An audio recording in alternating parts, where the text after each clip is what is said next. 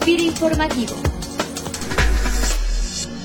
Hola, ¿qué tal? Bienvenidos a FIRA Informativo y como cada semana, les saluda desde Oficina Central Cecilia Arista con el gusto de compartir con ustedes la información y actividades institucionales que se llevan a cabo en las diversas oficinas FIRA del país y que tienen que ver con nuestra operativa institucional.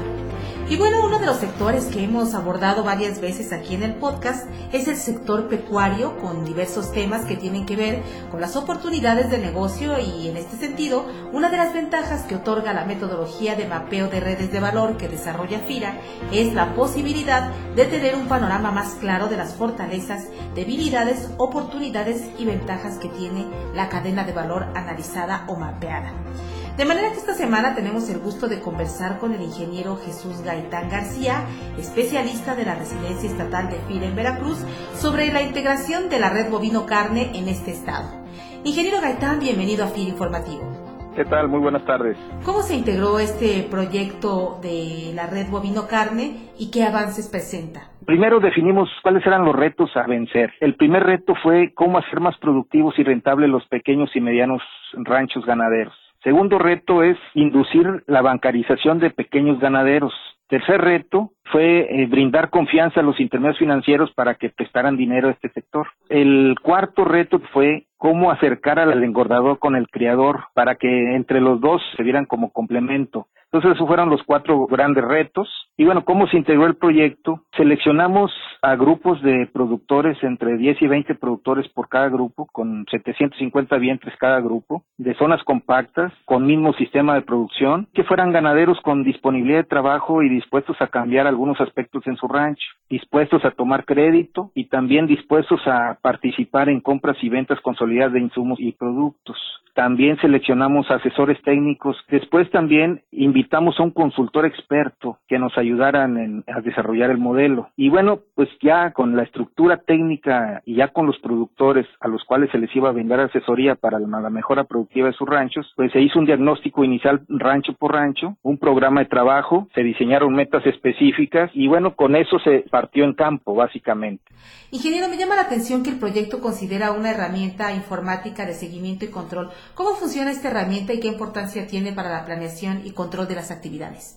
Bueno, es una herramienta que se encuentra en línea. En esa herramienta se guarda y se procesa toda la información del proyecto. Lo primero que se cargó fue eh, un diagnóstico a nivel de cada rancho y cada mes se está digitalizando por parte del asesor los principales eventos que ocurren durante el mes en los ranchos, como ventas, compras, muerte de ganado, cuántos son los costos de operación, se actualiza el inventario ganadero, el sistema ya está ahora sí que formulado, que hace el análisis y procesa la información y salen los indicadores productivos y podemos estarlos midiendo, monitoreando cómo van cambiando a lo largo de los años o del tiempo, ¿no?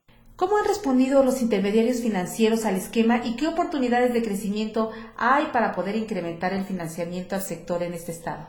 Pues el tema de crédito, cuando son créditos de bajo monto, no es un tema sencillo pero se está avanzando. Alrededor de 60 productores ya tienen crédito. Son créditos promedios de 300, 350 mil pesos por cada empresa. Se ha batallado con los intermediarios porque son montos pequeños y pues, no es fácil, pero hemos avanzado en darle la confianza a los intermediarios porque ya los ganaderos ya producen más vacas, más becerros por unidad de superficie, producen más leche y por lo tanto tienen mayores ingresos. Además, tienen el mercado asegurado de la venta de leche y de becerros con las empresas tractoras y eso le da mucha tranquilidad al intermediario y sobre todo el riesgo de los proyectos se dispersa o minimiza. Entonces, pues le da tranquilidad y por lo tanto estamos avanzando bien, ¿no? Hay mucho por hacer, pero estamos tranquilos y conformes de que vamos por un camino. ¿no?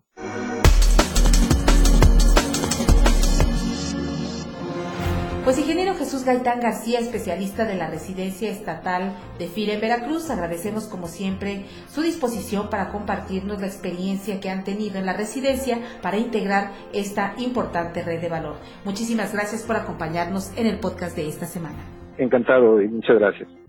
Y como en cada emisión, les seguimos invitando a quienes nos escuchan para que nos hagan llegar a la cuenta de correo institucional enlace arroba fira.gov.mx sus comentarios y sugerencias de temas para el podcast. Terminamos nuestra emisión de esta semana, en esta ocasión con una frase de Henry Ford, fundador de la compañía Ford Motor Company, que dice, un negocio que no produce nada salvo dinero es un mal negocio. Que tengan todos ustedes una excelente semana de trabajo. Hasta el próximo lunes. informativo